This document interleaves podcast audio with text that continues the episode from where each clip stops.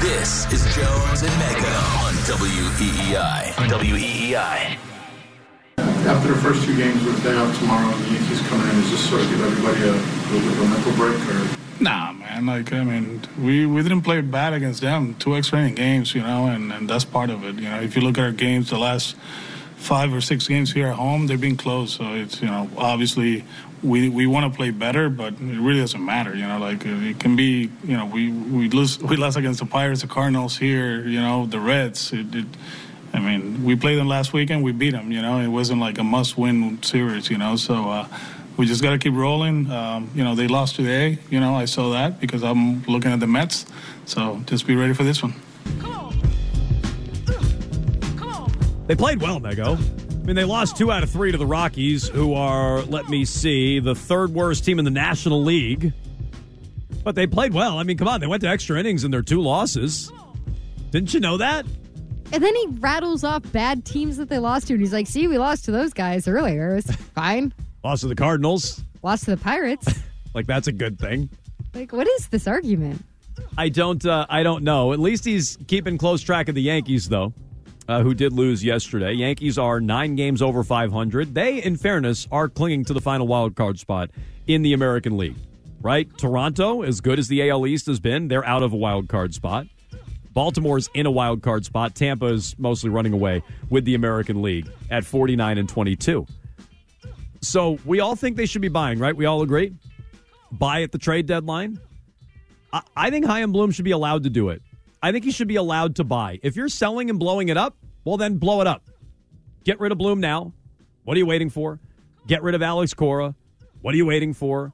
Start over. Get ready to hit the ground running in the offseason. And, who's in charge of selling off pieces? Who's in charge of piecing it together? I don't know. Brian O'Halloran or somebody like that in the interim. Just sell off for the most prospects you can get. Fine. If you're going to buy and you're really going to attempt to invest and make a playoff run, give Bloom one more chance. I don't love how he's built this team. I never liked the hire in the first place. I don't like the Chaim Bloom prospects model.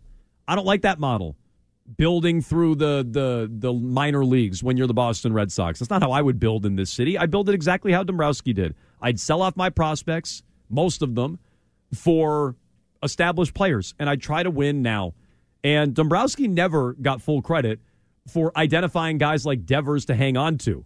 He didn't trade Mookie Betts either, or Bogaerts. He kept a lot of their young players. He traded off a lot of them. He kept a lot of them. The one he probably held on to too long was Benintendi. Go ahead. And the young guys who now it seems like behind the scenes Bloom is high on getting them in there too, like Tristan Casas. Yeah, right. Now, these are Dombrowski guys. Correct. Now, Casas, not a great prospect these days, it doesn't feel like, but that was one of the crown jewels of your organization, which I think tells a story about prospects in general. He can't miss. He's a top 20 prospect. He's not as good as Marcelo Meyer. That's a real can't-miss prospect. But Tristan Casas, he's not going to miss. It looks like he's missing. He looks like he's a massive, massive miss.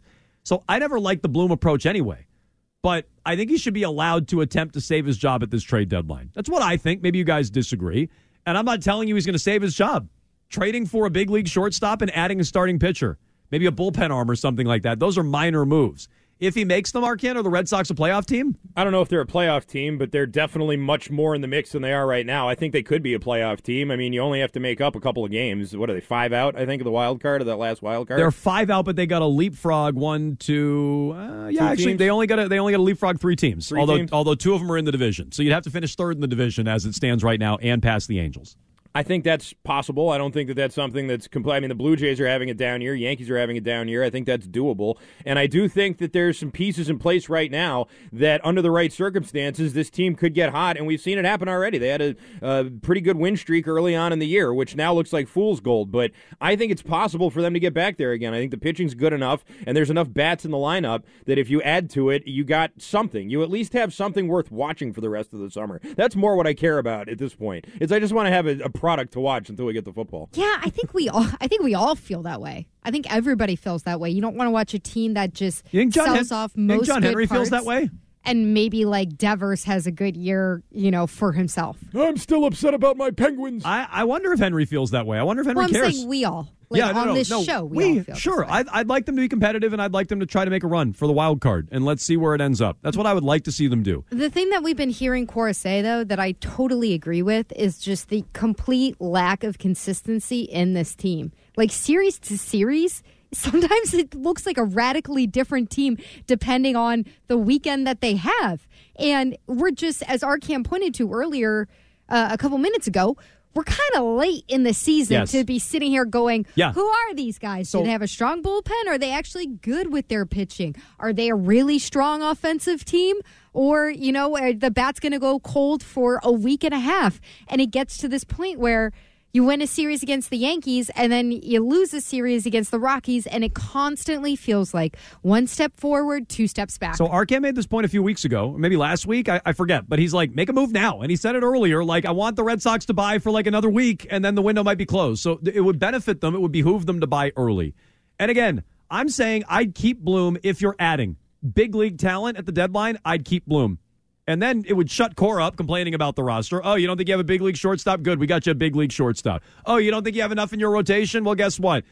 Your kids are pitching pretty well, Whitlock and Bayo specifically. Paxton's been okay, though I wouldn't hold my breath on him doing it much longer. And we got you another starter. So shut up, go manage him. Like, that's what I want them to do. That should be the approach. I'm not telling you it's going to work, but that's what I want them to do leading up to the deadline. What do you want, buyers or sellers for the Red Sox? And should Bloom be in charge of it? 617-779-7937. Zach is on the line. Go ahead, Zach. Yeah, hey, guys. Thanks for having me. I appreciate it. Sure. I do think – I do agree with what you guys are saying. I do think they should buy, although I think Christian has a good point. In another week or so, you might be changing your mind about that.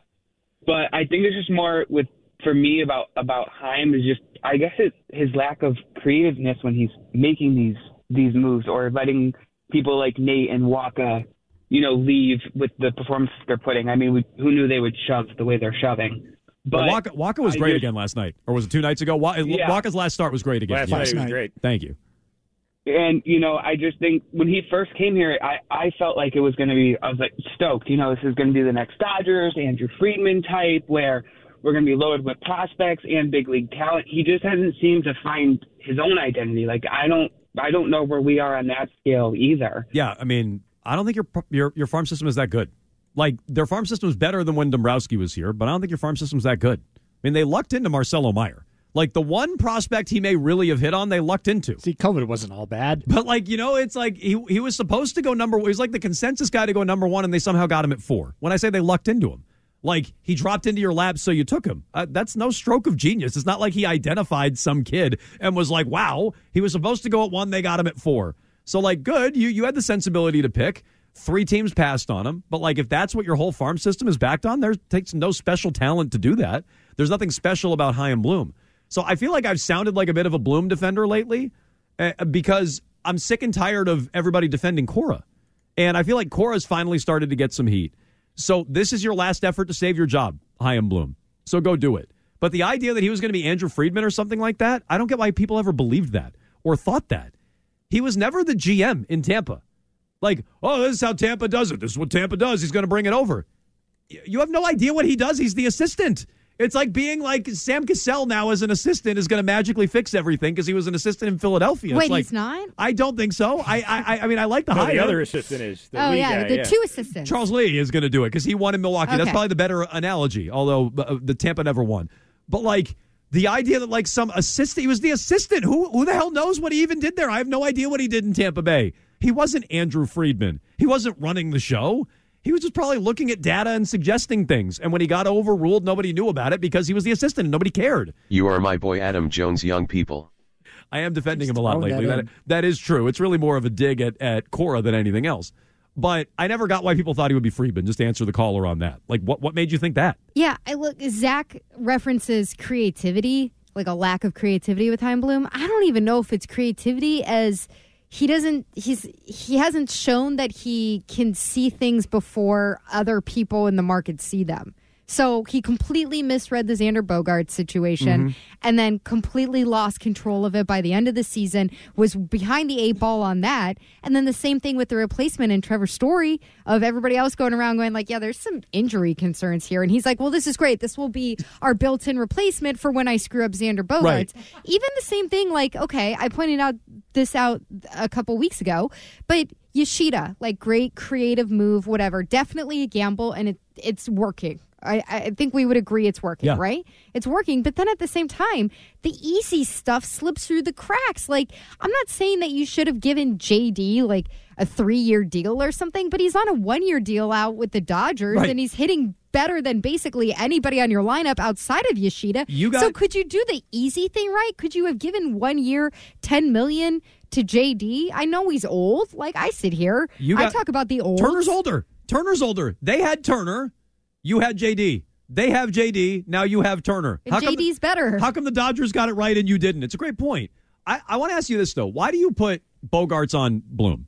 Or Eovaldi even on Bloom? Waka, I agree 1,000% is on Chaim Bloom. That's smaller money. Why do you put the bigger money moves? Eovaldi, who I think, I mean, a lot of us put that on ownership when he re-signed last go-round. Or like Chris Sale level moves we put on ownership. Why do you put Bogaerts and Eovaldi on Bloom and not ownership? Well, we'd agree, first of all, that Story is Bloom's move. Story is a move that Bloom owns. That was his move. That was his big swing. It was late in the offseason. That was Bloom telling everybody, like, I can negotiate a big contract. Look at me bring Trevor Story. Maybe. On. I mean, I think anything that big, ownership's got to be involved on. And did ownership instruct him to go spend money and he chose Trevor Story? Maybe. Okay, so I'll go along with you on that. Ownership said, we need a move because we haven't spent anything and fans are restless, so go spend money. And he handpicked out of a series of players, Trevor Story. I'll go that far. So in doing that, he put a lower priority on Xander Bogaerts because he has the built-in plan B, maybe it was even plan A. And so Xander is going to be less, he's you're going to have to prioritize him less, pay him less, whatever. But the way that they lowballed him at the beginning of the season, I mean, unless you are one of the worst ownership groups in all of sports, which I'll allow for is possible, that was misreading the market so poorly. Yeah, so this is why I still link ownership to Story. It smells of Tampa to me. This is why I still, and it does, it's Tampa-ish. There's no doubt about it. It smells like Tampa at low tide. And look, this could also be ownership just bringing in a guy who they knew was going to do their bidding because they want to act like Tampa in terms of spending, and they somehow thought that was going to come out to wins at the end of the day, like it does in Tampa and it doesn't here. So, you know, maybe they just brought in a guy with their vision of reducing payroll, and he was always going to do that. The reason I link ownership to Story is because I think they saw the writing on the wall with Bogaerts and what he was going to want and the contract it was going to take, and they said, all right, let's do something to get in front of it. But maybe that is more Bloom than ownership. I don't know. I think that strategy might be true.